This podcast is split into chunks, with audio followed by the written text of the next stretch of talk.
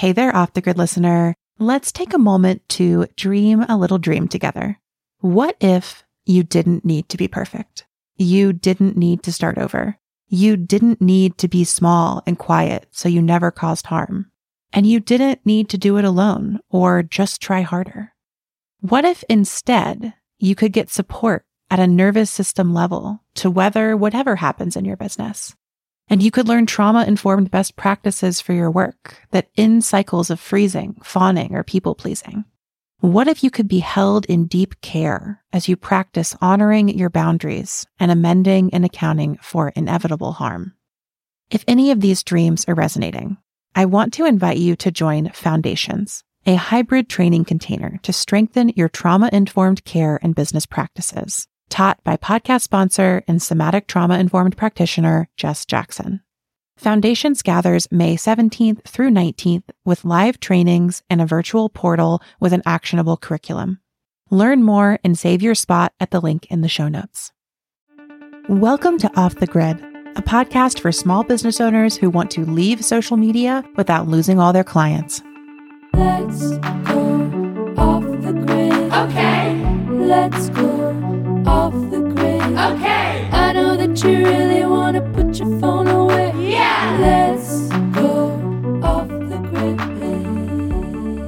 Have you ever wished that you could have a successful business without social media?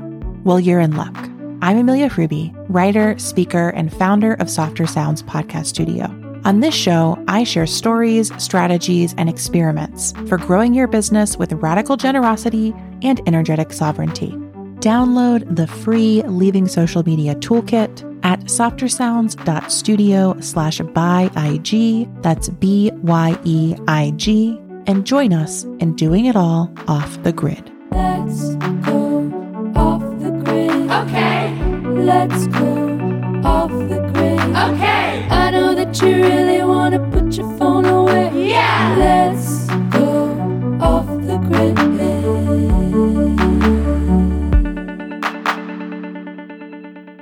Hello, and welcome back to Off the Grid, a podcast about leaving social media without losing all your clients.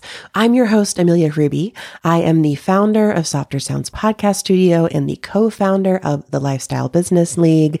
And on this show, I am your fellow explorer in the journey of running a successful, sustainable business with no or minimal social media presence. Those two businesses I just mentioned that I run, neither one of them is hanging out on Instagram or posting TikToks or having a Facebook page, y'all. We are doing things differently around here. As we're diving in today, I want to start by just saying happy October, my friends. This is the final episode of our late summer, early fall interview series.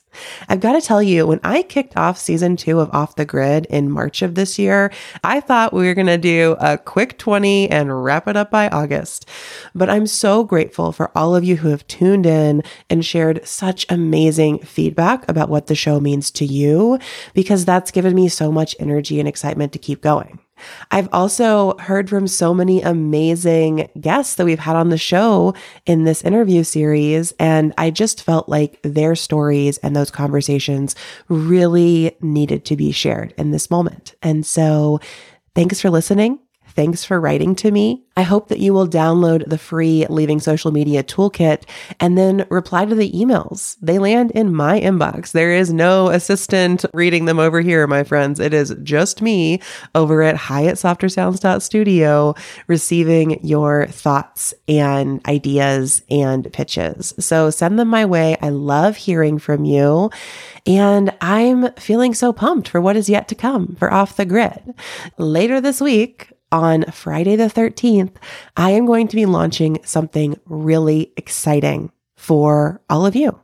If you want a sneak peek, you can head to our new website, offthegrid.fun. That's dot F-U-N. Yes, off the grid is fun, offthegrid.fun. You can head there and there's a little sneak preview for you internet sleuths out there.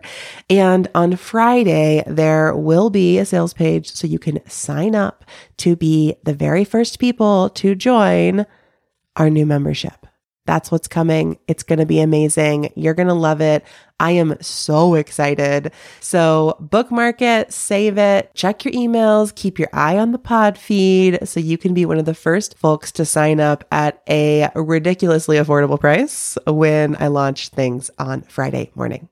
Okay, now let me tell you all about the wonderful, amazing person who's joining me for today's episode.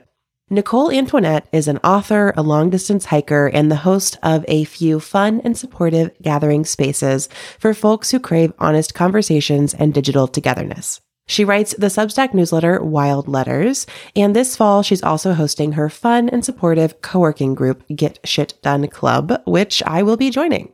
I first encountered Nicole's work many moons ago online, and I have followed her journey as I think a truly inspiring creator and community gatherer who is also really radically open about her explorations of questions like what does it mean to be self employed? When is it time to let our beloved creations end? And how do we cultivate a sense of enoughness in our work, our finances, and our lives? I'm so excited to have her on the podcast to talk about all of these things and about the fact that she left Instagram just about a month ago now. We have such an amazing conversation, and I want to go ahead and dive right into it. Welcome to Off the Grid. I'm so happy to have you here, Nicole. I'm so happy to be here. Whenever I listen to your episodes, I'm sure I'm not the only one that thinks this, but I'm like, man, we could be pals. So, what a treat to get to chat. I love making friends through my podcast, but I think of you as someone who has been doing that for years through Real Talk Radio, through the pop up pod. You've had so many different iterations of great conversations and we all feel like your friend. I'm sure most people listening here already feel like your friend or they will soon. So I'm really happy to have you.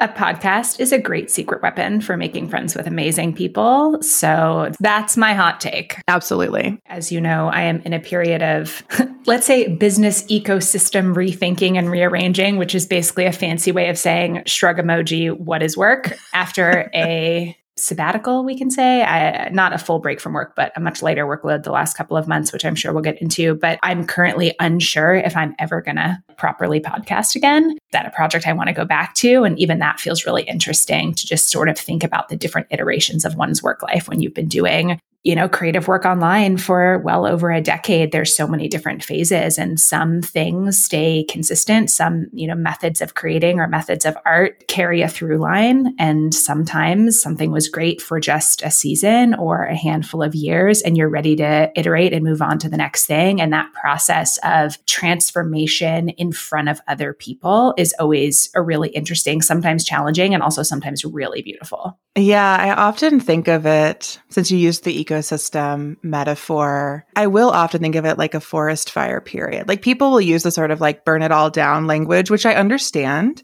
And I know forest fires are very close to many people right now, and they're very destructive of our material lives. But I think within our creative businesses as well, sometimes we do need that period of, you know, fire is destructive, but very cleansing and the forest is still there even after the fire. It may just look very, very different. Yeah. I mean, there's a difference between having a controlled burn, right? Mm-hmm. And actually an entire forest burning down when that's not what you wanted. So I am no stranger to doing many controlled burns in my creative life and tiny business over many, many years to the point that I feel like that's probably the thing that I'm best known for is change, is being willing to be like, this thing, I don't want to make this thing anymore, so I'm not going to. And I'm definitely in the most acute phase of that that I think I've ever been in right now. So it's an interesting time to be having this conversation, both about social media and just, you know, work in general and how those things change. The longer you do something, you're going to fall out of love with certain aspects of your business, or you're going to have new curiosities, or you're going to want to take breaks, or you're going to be stuck in a liminal space where you know what's not working, but you don't know what comes next. And that can feel really vulnerable when we're told to have a very clear, put together brand that's easily understandable and bite sized, digestible. And what happens when you've been in this period of just disintegration where you're like, I don't know. And so I'm, I feel like sort of starting to think about coming out of that phase right now, is how I would categorize it. Yeah, yeah. And I'm so grateful to you for joining me in this conversation right in the midst of things. I think it can be, for all the reasons you're talking about, sometimes easier to wait until you can confidently return with, here's the new vision to actually share. Like, we don't want to come to it from this space you're describing of, I don't know what might be next or what is even happening right now or where it's headed. And I think that's a hallmark of your work in general. You're always taking people into the middle of it all. And it's why we appreciate your books, your communities, the spaces you hold, the podcasts you have hosted. I'd love to maybe catch listeners up a bit as we've been diving into the deep end already, or at least referencing these things that have been going on. So, from my perspective as a fan of your work, I know that at the start of this year, you launched a book, you had a thriving Patreon community, you shifted that to Substack, and then you were sharing your book, How to Be Alone, on Instagram. And you were definitely thinking about what's the role of social media in my work? How am I going to be sharing on the internet in the upcoming seasons? But it seemed like it kind of went from those being big picture questions to realizing that there was actually a much like deeper mental health crisis that surfaced or you realized was like, wait, this has been happening and I actually need to go into recovery right now. Would you mind sharing a little bit of your experience of that? What has your life been like for the past few months and how has that played out in your work? Yeah, sure. The very short version is that I realized in early June that I hesitate with mental health related stuff to categorize things as a crisis or, you know, a collapse or it can sound really dramatic and all of that is on a spectrum but i'll just say i was having a really hard time with my depression and was in a really kind of scary depressive episode and i think i had been for a while and I just wasn't letting myself acknowledge that it was true. And I, this is not the first time that this has happened. I've had depression and anxiety kind of flare ups throughout pretty much my entire adult life. But a bunch of, it's like, I, I want to say a bunch of things happened at once, but like, I don't even know that that was true. I think I just sort of woke up to how bad that I felt or was able to have a moment of clarity where I was like, okay, this isn't just a couple of hard days or a couple of hard weeks. You know, I'm waking up every day feeling just this really deep despair and once I was able to admit that to myself and then say it out loud to my partner and to a couple other people, I found, and I don't know if you've had this experience, sometimes when you admit something, then almost like all comes crashing down, that you're able to fully feel actually how low your capacity is, how poorly you've been feeling, how unwell you are. And that's what happened to me. And I really felt it as a Venn diagram overlap between work related burnout, some specific aspects of my work, and mental health stuff, depression. So, like, there was definitely an overlap where those two things were related to each other. But then there's part of the burnout that has nothing to do with the depression. And then there was part of the depression that just is my brain, right? That had nothing to do with the work burnout. But because those two things were so intensely overlapped, it became really clear to me that I had to take a massive step back from work in order to focus on getting to a point of mental wellness where I could even start to look at some of the burnout and make some of those changes. Or I had no idea what it was that I needed. All I knew was I feel awful and I'm not willing to feel like this anymore. And so, you know, that looked like getting on antidepressants for the first time, which I had I'd been on anxiety meds in the past, but you know, working with a doctor, having to go through a couple different types of meds to find the right one. And I don't know if it was intuition or what, but it just became very clear to me that in order to give myself the space that I needed to recover and to feel better, that I had to take really quick, decisive, big action with work stuff. So a break from Instagram at that point, you know, I put up one post and then logged out and didn't log back in for months. And you mentioned that I had a thriving Patreon community. That was my biggest source of income for six and a half years was running a membership community on Patreon. And I shut it down at that time. And I had been thinking about shutting it down. That wasn't a brand new decision, but it was something that I had planned on rolling out a lot more slowly and doing towards the end of the year, potentially, once I was more clear on how I was going to replace that $30,000 of income, right? It was like the bulk of my income. I decided for my Substack newsletter to only write for paid subscribers. So basically, to take a break from writing for so many thousands of people because a big part of my particular burnout that I was experiencing had to do with being so accessible to so many thousands of people on so many platforms for so many years.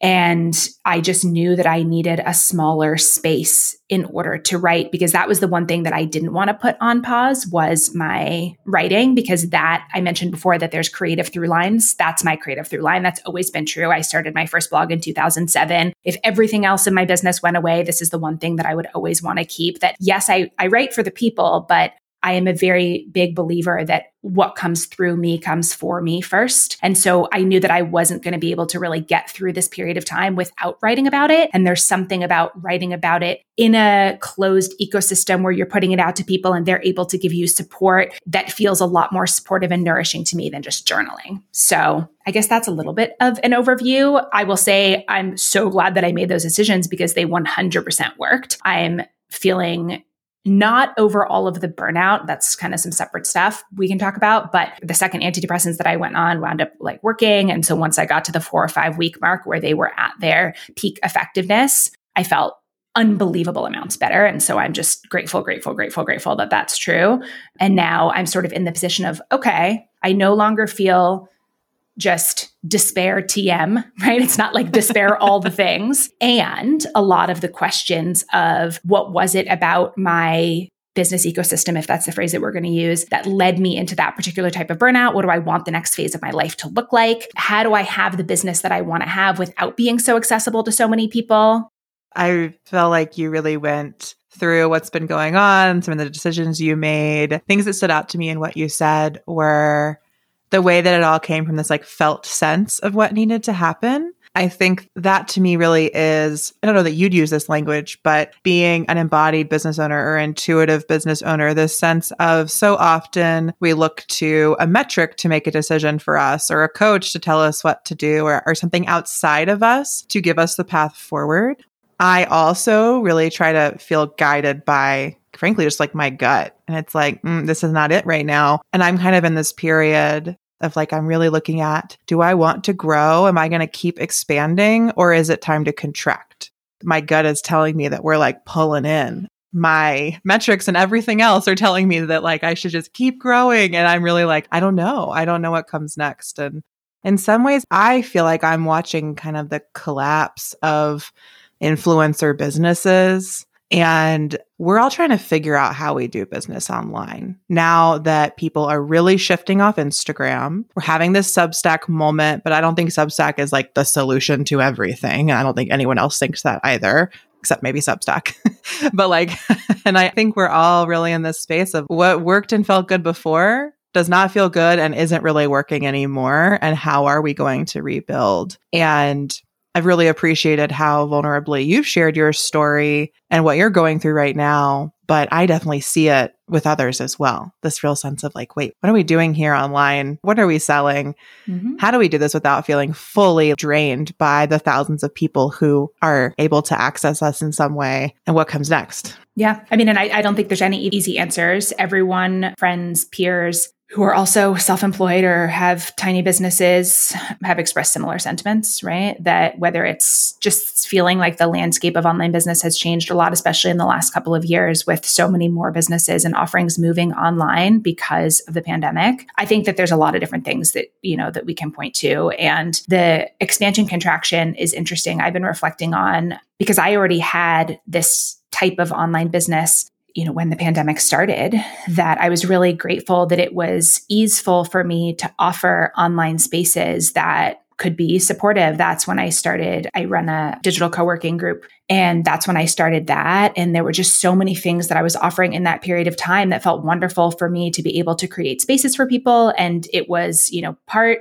scratching a social itch and part being able to do other things together online. And what I realized in this phase of burnout is that basically from the start of the pandemic up until this summer, I had expanded, expanded, expanded in terms of the number of spaces that I was holding for people, the number of workshops or gatherings or groups on Zoom, being on Instagram, having my Patreon community, having my newsletter. And there was no contraction and so I just had all of these containers of space that I was holding. And it's not even like I really feel like I can count on max two hands the number of times that I feel like someone on the internet was asking something from me that was just not at all boundaried and ridiculous. I've been really lucky in that regard. I don't have a lot of people trying to like take, take, take, take. And so it wasn't a fault of, you know, I had a couple of bad interactions and that made me realize that I needed to have better boundaries. It was, I like all the people in all these spaces and I like all these spaces, but I just said yes to so many things in a vacuum and didn't realize that, okay, I'm the one who then has to show up and hold all of this space and make all of this work and do all of this stuff. And it was not energetically sustainable for me. So the burnout wasn't,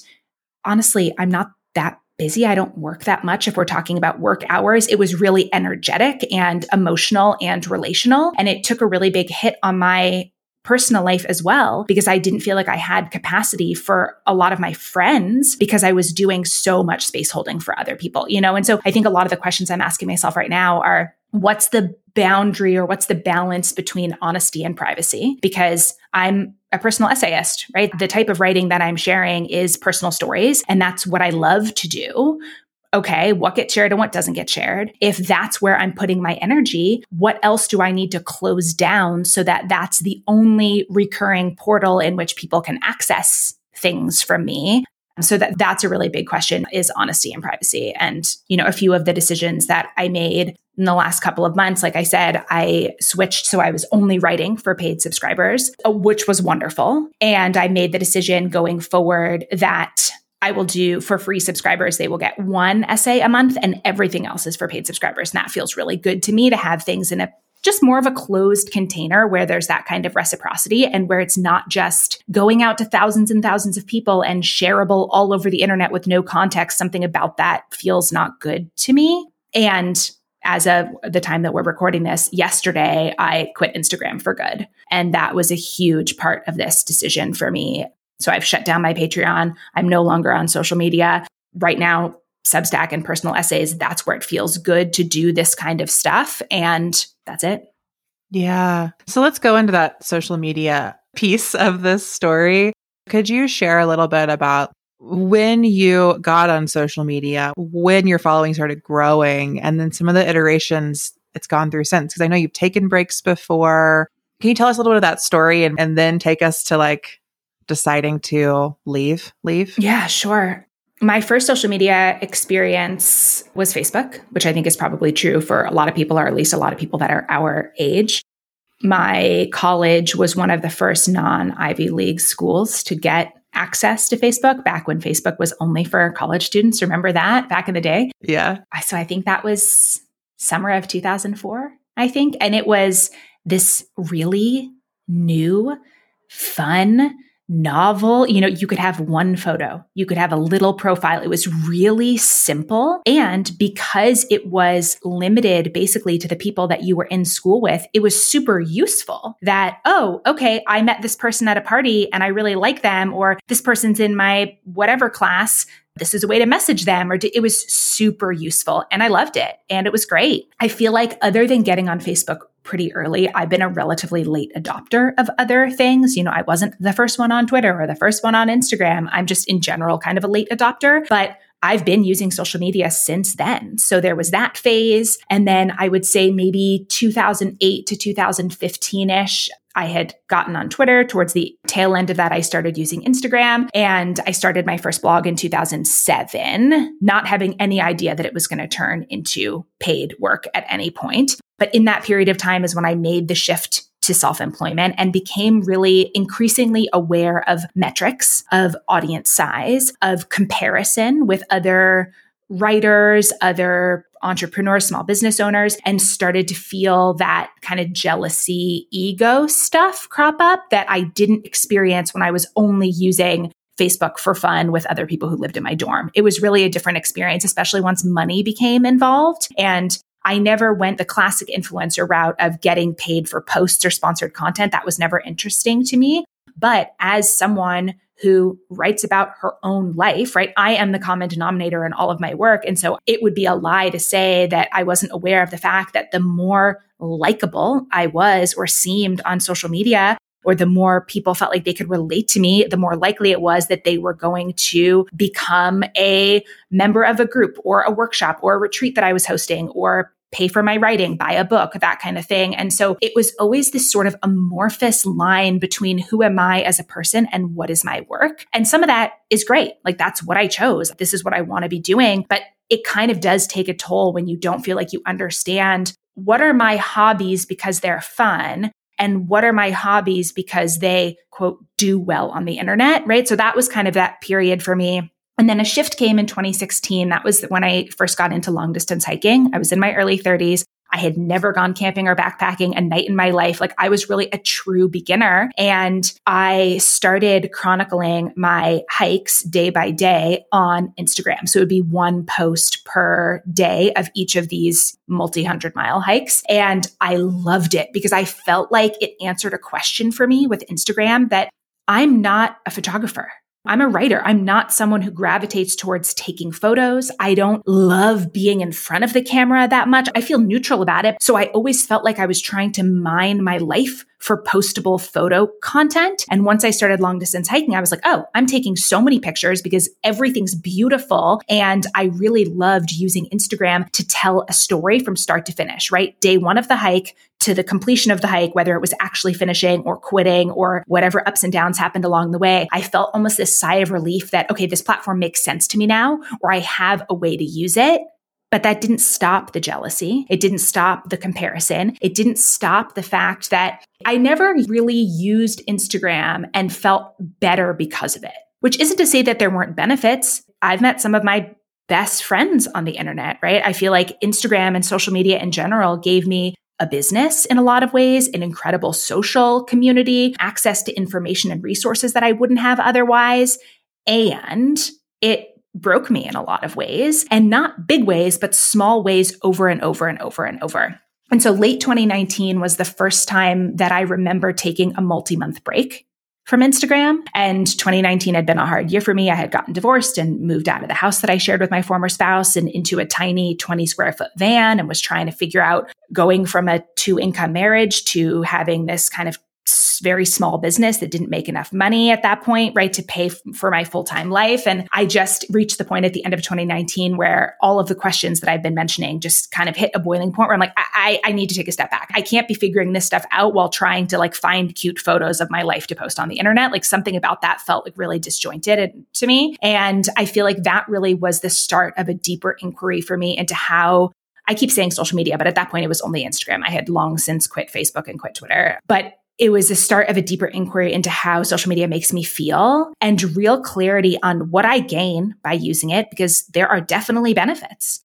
and what I lose. And really grappling with the fact that literally everyone that I personally know who has gone viral, let's call it that, on any way on social media expressed to me privately how much more stressed and miserable they were as a result. And yet that is something that I had been like holding up in my mind as some kind of fantasy. And so it was a really good opportunity for me to get honest with myself about I don't want to be more stressed and miserable. So what is it that I think that having that kind of popularity on social media will give me? And is there another way that I might be able to get those needs and desires met? If so, why am I on this platform? So that's kind of a up until this summer recap.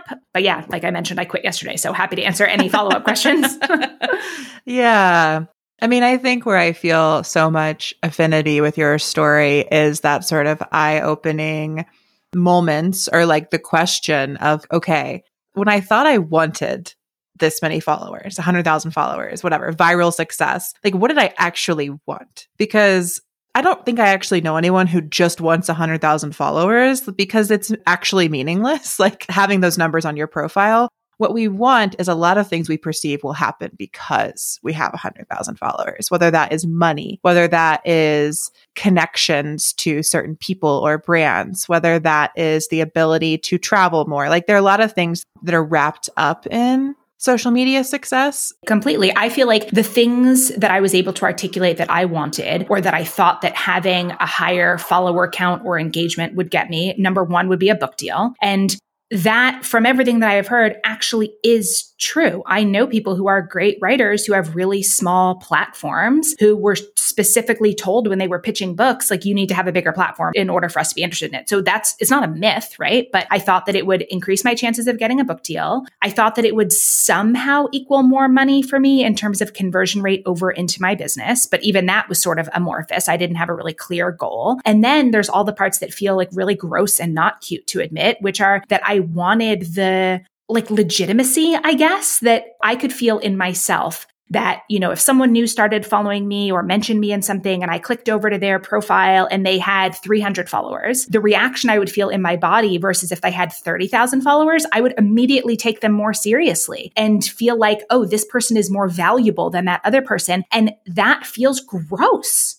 And that's not how I actually think about real people in front of me in my everyday life. And so I was sort of noticing this discrepancy in my values and how it was causing me almost to dehumanize other people and realizing, okay, well, that, yet I also want to win that game and it was all i think at this point we all know all of the the dangers of social media and what the algorithm can do and how it can mess with you and so it was this like almost cognitive dissonance of knowing how fucked up the platforms are and are meant to be and are meant to make you feel this way to benefit the bottom lines of the billionaires who run the platform coupled with, sure, I know this game is rigged, but what's wrong with me that I can't win it anyway? Maybe if I were funnier, maybe if my writing were better, maybe if I were hotter, and like these are the types of things that I would think. And all of this to say, there was plenty of pleasurable stuff on Instagram. It was a really great way to keep in touch with what I think of as sort of like secondary or tertiary like rings of friends. People who maybe were not going to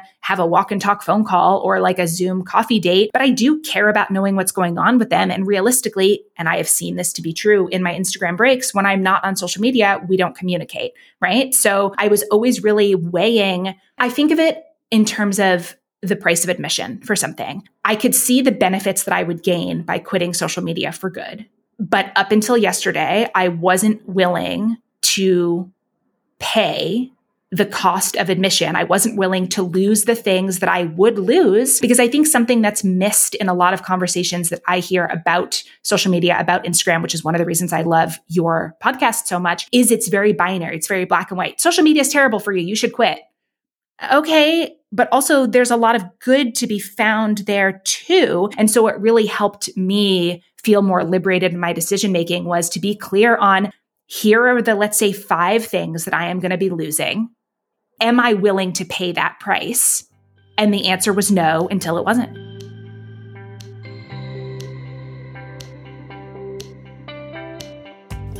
Hi, off the grid listeners. Amelia here, interrupting our conversation today because I want to share with you one of my favorite marketing tools. When I left Instagram, I invited all of my followers to subscribe to my mailing list in order to keep in touch with me. And I promised to send them monthly ish notes on a lot of the themes I used to talk about on social media. I've used many email service providers in my day, but my favorite of all of them is Flodesk. Flodesk is a gorgeous, easy to use email service provider.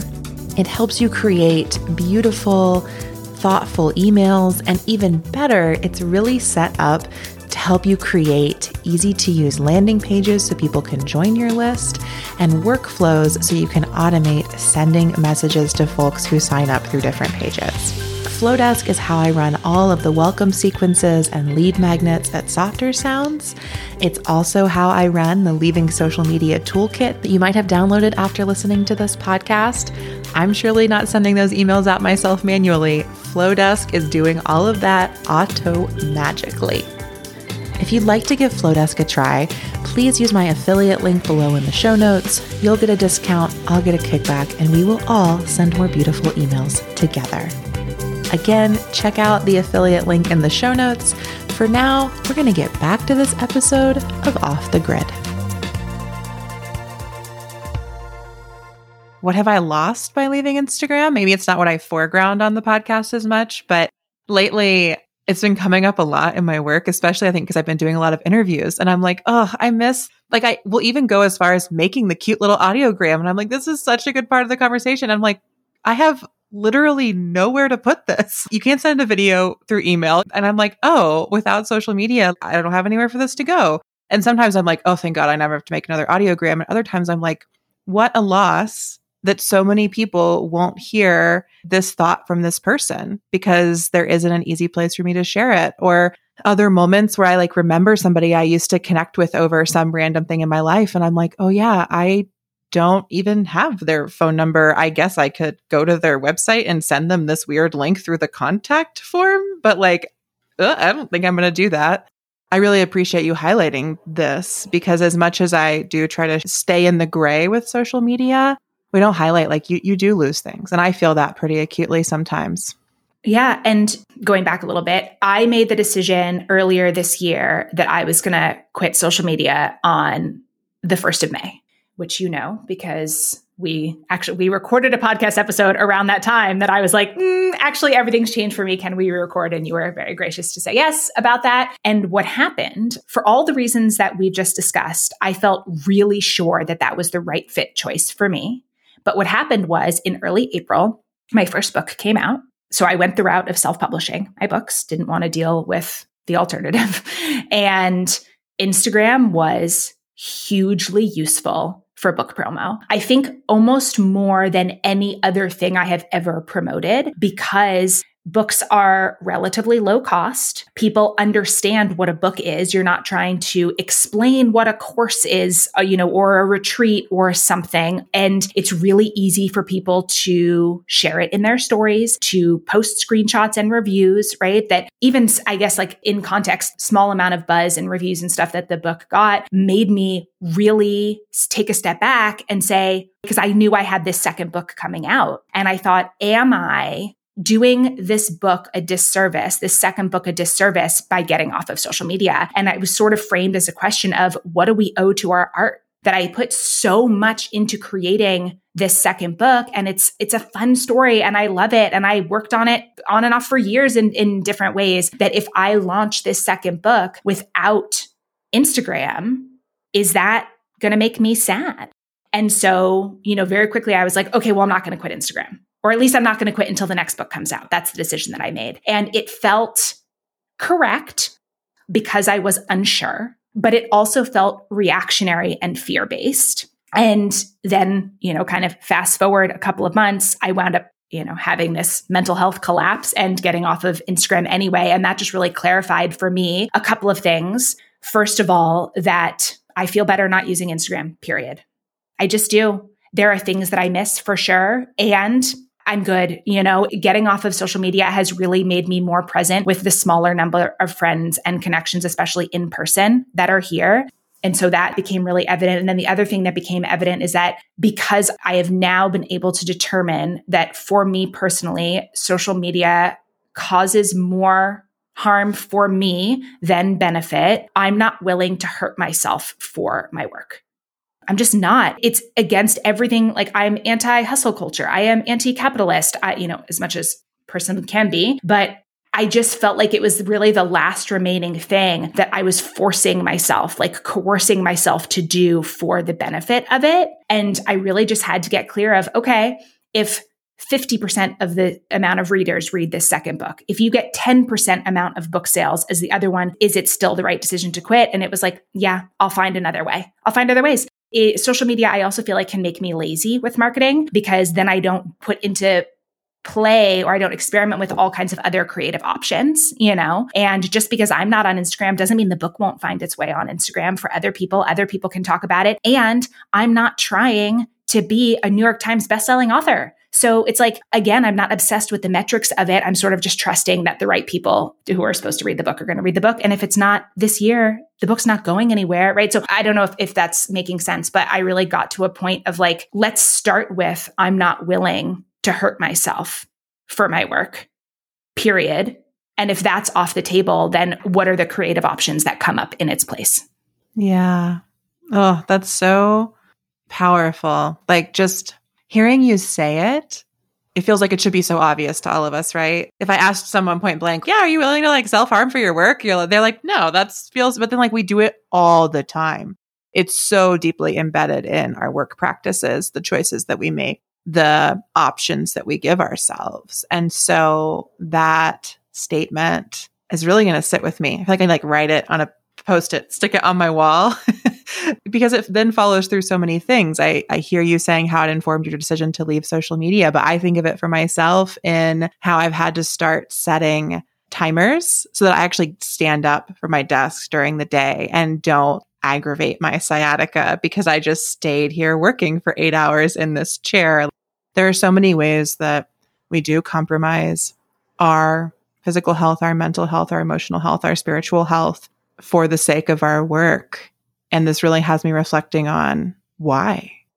And also, because we live under capitalism, we live under an inherently oppressive extractive system. The answer to that question is sometimes you have to.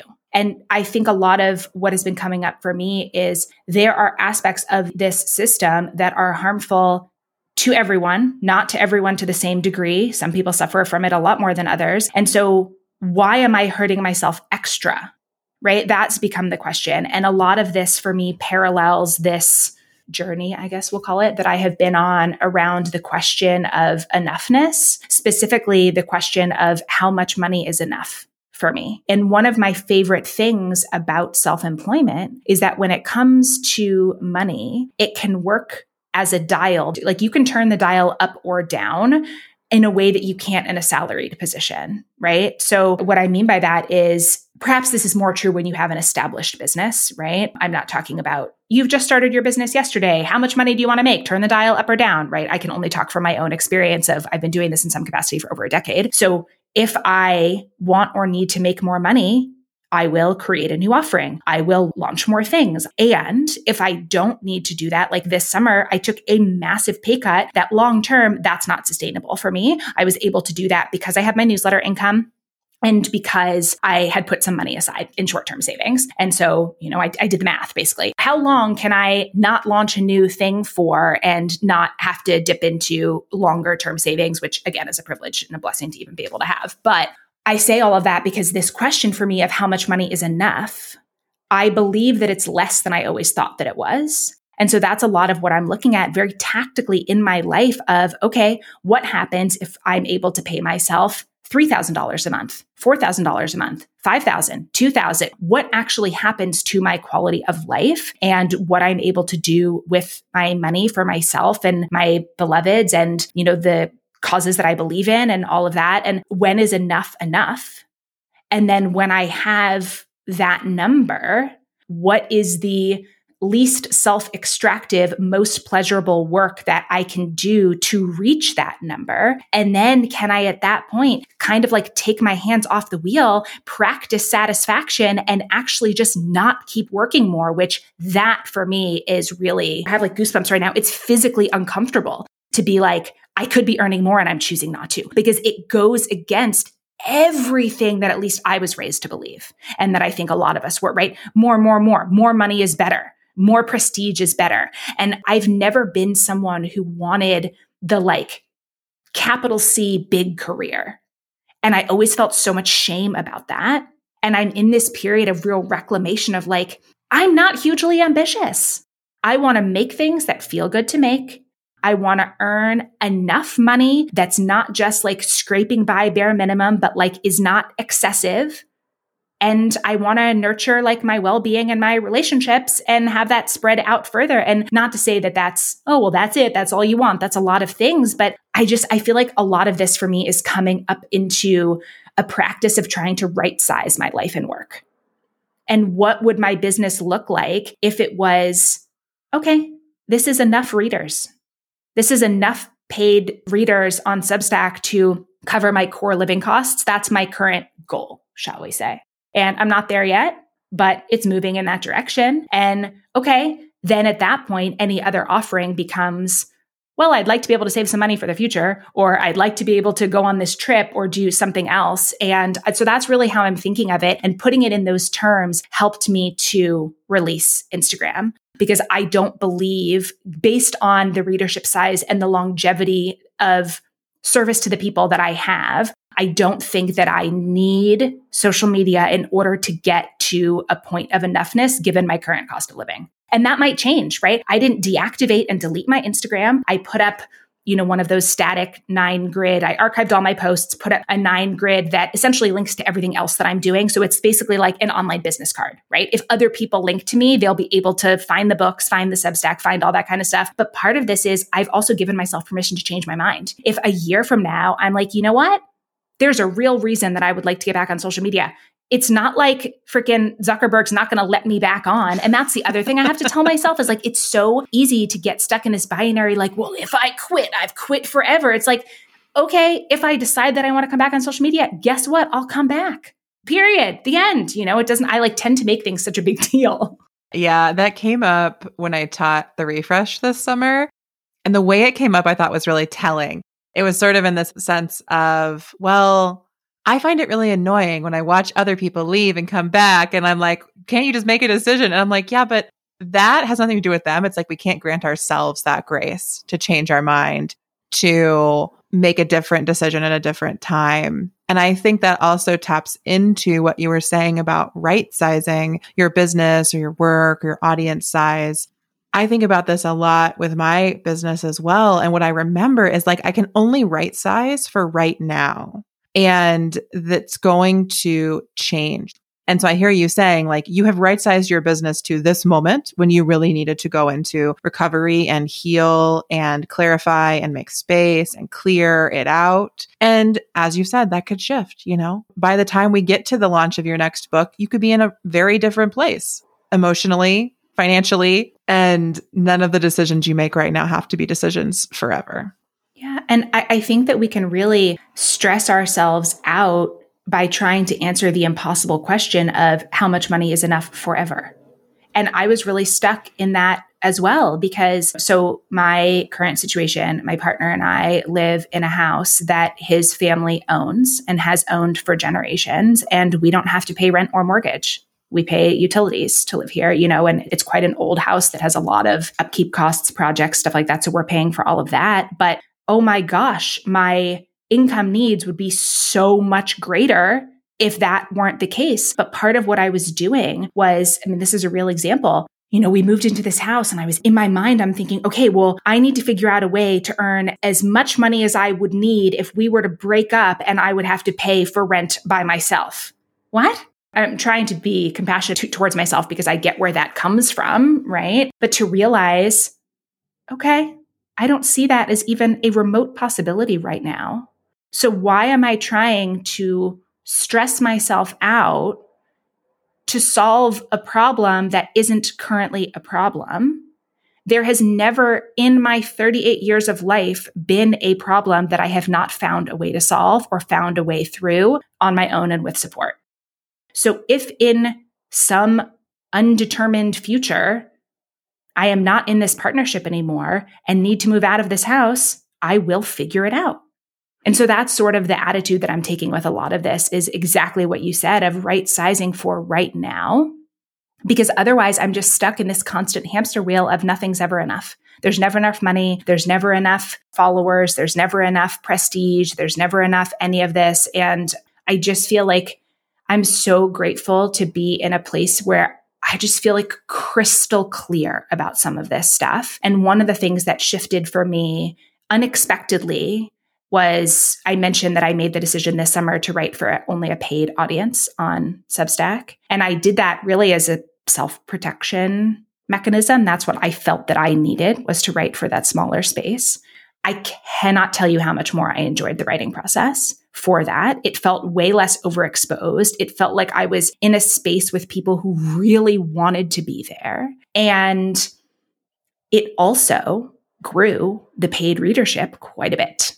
It has almost doubled. And that has given me such a burst of joy and hope because I've been writing a weekly newsletter or blog with some breaks, but pretty much weekly since 2007. This is my favorite type of writing. It's my favorite type of writing. I, I really enjoyed writing my two books. You know, they're both adventure memoirs. They're really niche. They're fun. But I always thought in order to be a working writer, it had to be pitching freelance pieces to other publications, which I didn't ever really want to do. I like writing for an audience that I know them and they know me, or it would have to be books and big book deals. And this paid newsletter, like paid essay format has freed me up to admit to myself that this is the kind of working writer that I want to be.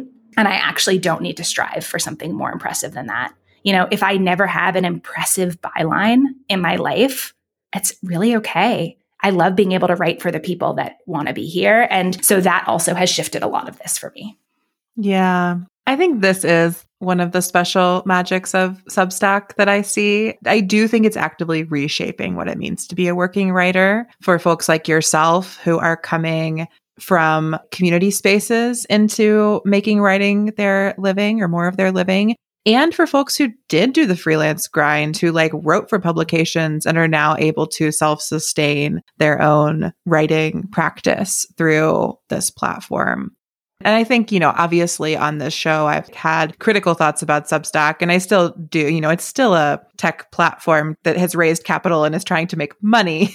and also that- has done some actively bad things in terms of the amount of, I don't know all of the details, but money that they have paid to acquire writers to their platform who are transphobic. There is no perfect platform. Let's just say yes. that for sure, right? I'm, I'm certainly not here to be like Substack as a company is the best, right? I, I, I actually no. don't know anything about it, but I think there is no tool or platform like this that isn't going to be informed by big tech. And so it's like, Unfortunately, again, there is no ethical consumption under capitalism. so we make the best choices that we can for us within those spaces. And yeah, but it's it's really the difference between, and you've done such a great job of making this clear, the difference between a business's email newsletter whose purpose is content for sure but is marketing the offerings of those of that business and someone like me who the writing is the offering which isn't to say that I won't ever promote other things right that I'm gearing up for the launch of the next session of my digital co-working group, I will absolutely mention that on Substack for sure. But that's not the primary function. Like the primary function is this is a place for essay writing and that that itself is the offering. And I think that that makes it a good fit for me.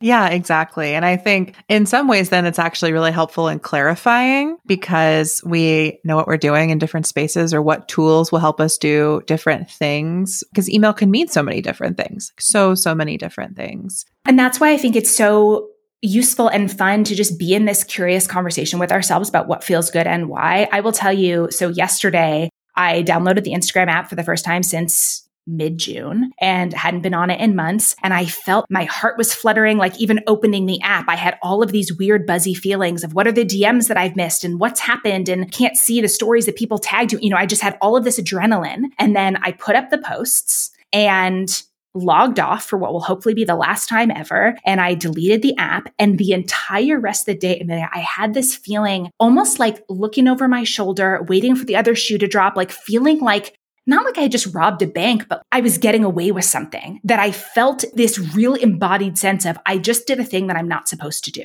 And I don't know, not supposed to by who, right? Not supposed to by big tech, by the powers that be who tell you what internet marketing should be, right? It, it was just this sense of I'm not supposed to do that, something bad is going to happen.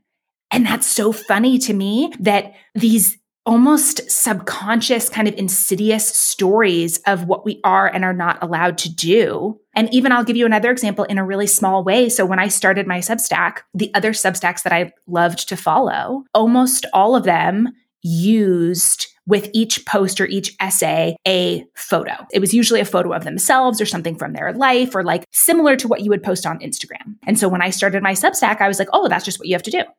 You have to include a photo of yourself. And and through all of this exploration, I have come to realize I actually don't like sharing photos of my life on the internet. Period. I just don't. And when I took the break from Instagram, the big change that I made on Substack this summer is I stopped doing that. And instead, there's an artist that I love that I started putting their prints, a photo of one of their prints with each piece and showcase their art and stop putting pictures of myself. And that changed so much for me. But again, it was this moment of, am I allowed to do this? This is the way you're supposed to use this platform. But really, there are very few to no rules. Everything can be an experiment. I feel so much better doing it this way and not cannibalizing every aspect of my hobbies, my house, my pets, my life, my meals, my literal face and body as like photography content to make people want to pay me money. Something about that just doesn't work for me. And that's not the case. Some people love posting photos of themselves, but I guess what I'm trying to say is it's been really helpful to think of everything like an experiment and to investigate and really make known to yourself what are the rules that you're following without even realizing that you're following them. Yes, absolutely. And I think the more that we surface those rules for ourselves, articulate them, and then share that with other people, and then we go do whatever else we want to do, like the more creative choices that we make, whether it's privately or publicly, that also, uh, in my experience, like magnetizes other people toward us. I always thought that leaving social media would be the complete end of my work on the internet or meant that I could never be self employed. And when in fact, it has now become the hallmark. It is the most popular thing I have ever done on the internet is talk about leaving social media. And I do it without social media, which I used to think was the only way to ever meet or find people on the internet. And the reason I think that it worked out that way is because people are much more interested in hearing how you make choices that are really aligned and what happens after the fact and learning how we can all do that than they actually are in getting the 10 steps to do the exact same thing everybody else does and getting, you know, a fraction of the results they got from doing it before you did it. Yeah, I really agree. And none of these were easy decisions or simple things to get to. And it was a really long process. But I feel like one of the gifts of how awful I felt for those couple of months is that in general, I would say that one of my favorite things about myself is that my tolerance for feeling bad is actually really low. It's why I've made so many changes in my life and why I've been willing to kind of go my own path. When I don't want to do something, I really just I, I really don't want to do it. And so feeling so bad mental health wise in a way that felt sort of out of my control really made me think about okay, what are the levers that I can pull so that whatever the next phase of my work or tiny business or writing looks like on the other side of this starts. It's almost like I wanted to start with an empty plate, with a blank slate. Right now, nothing needs to come forward with me. So, what am I adding back in? Right? Okay, I, I want to keep writing.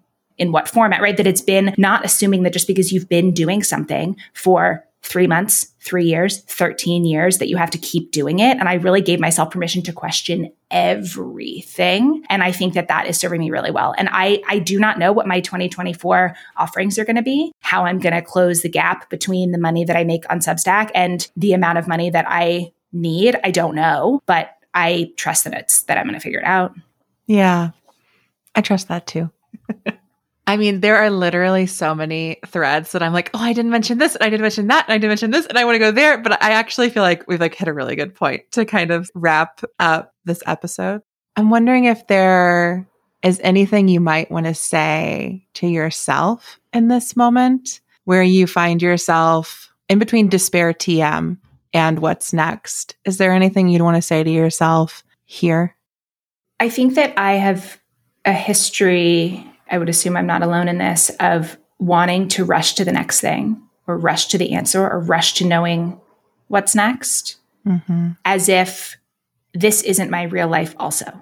And I have gotten so much wisdom from this period of time, or just so much, so many little knowings that I think what I would say to myself, especially because I don't feel completely recovered from that kind of emotional relational burnout that I mentioned, but I am over the depression.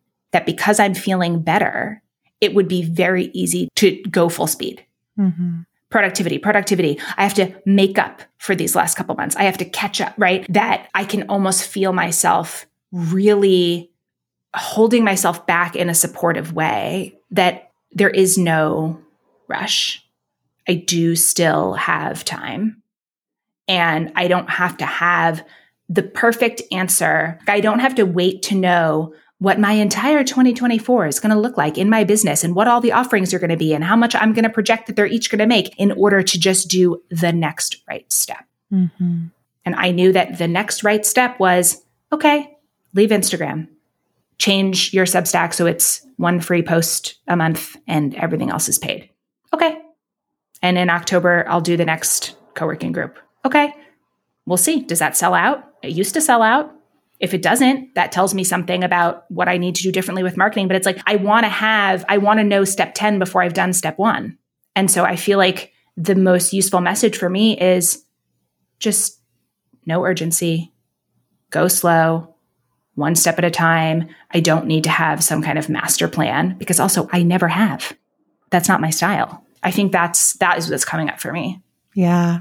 Mm, thank you for sharing that. It feels like something I needed to hear. I'm sure many other people needed to hear. And like we've said already, like there are just so many of us, I think, in the small business space right now, in the self employed space, the tiny business owners, the creators, you know, everyone we talk to is really in this like work shrug emoji moment in some way or another. And that we don't have to know what the future holds. We can just take one next step, and that's okay. Yeah, especially if you're not at a place, if you're at a place where literally every single aspect of your business feels bad, I think that that's sort of a different question. But that wasn't what it was for me. It was not, I was in no way at a scorched earth moment. It was, I know the couple of things that feel really right. Let me start there. Start with what feels good. Lean into what feels good instead of trying to obsess about fixing what feels bad. So simple, yet so hard. I mean, we'll see, right? Get back, get back to me in a couple months. I don't know, right? Does the other shoe drop from quitting Instagram? Duh, I don't know. I don't know. yeah, who knows? But like you've already said, you will come up with other creative ways to do things. And that I can assure everyone is very possible because I have done it and plenty of other people I talk to have done it. And literally all businesses before the year of approximately 2011 or whatever, they did it too. So yeah. we can we can figure out ways to share our work without social media if we so choose. Well, Nicole, thank you so much for joining us. Listeners, go subscribe to Nicole's Substack. You will find her there and you will want to be there. Get her book, How to Be Alone. Pre order her upcoming book, which is called What We Owe to Ourselves. And until next time, we will see you all off the grid. Thanks for listening to Off the Grid. Find links and resources in the show notes. And don't forget to grab your free Leaving Social Media toolkit at softersounds.studio slash B-Y-E-I-G. This podcast is a Softer Sounds production. Our music is by Melissa Caitlin Carter, and our logo is by Natelier Studio. If you'd like to make a podcast of your own, we'd love to help. Find more about our services at softersounds.studio. Until next time, we'll see you off the grid. Let's go off the grid. Okay. Let's go off the grid. Okay. I know that you really want to put your phone away. Yeah. Let's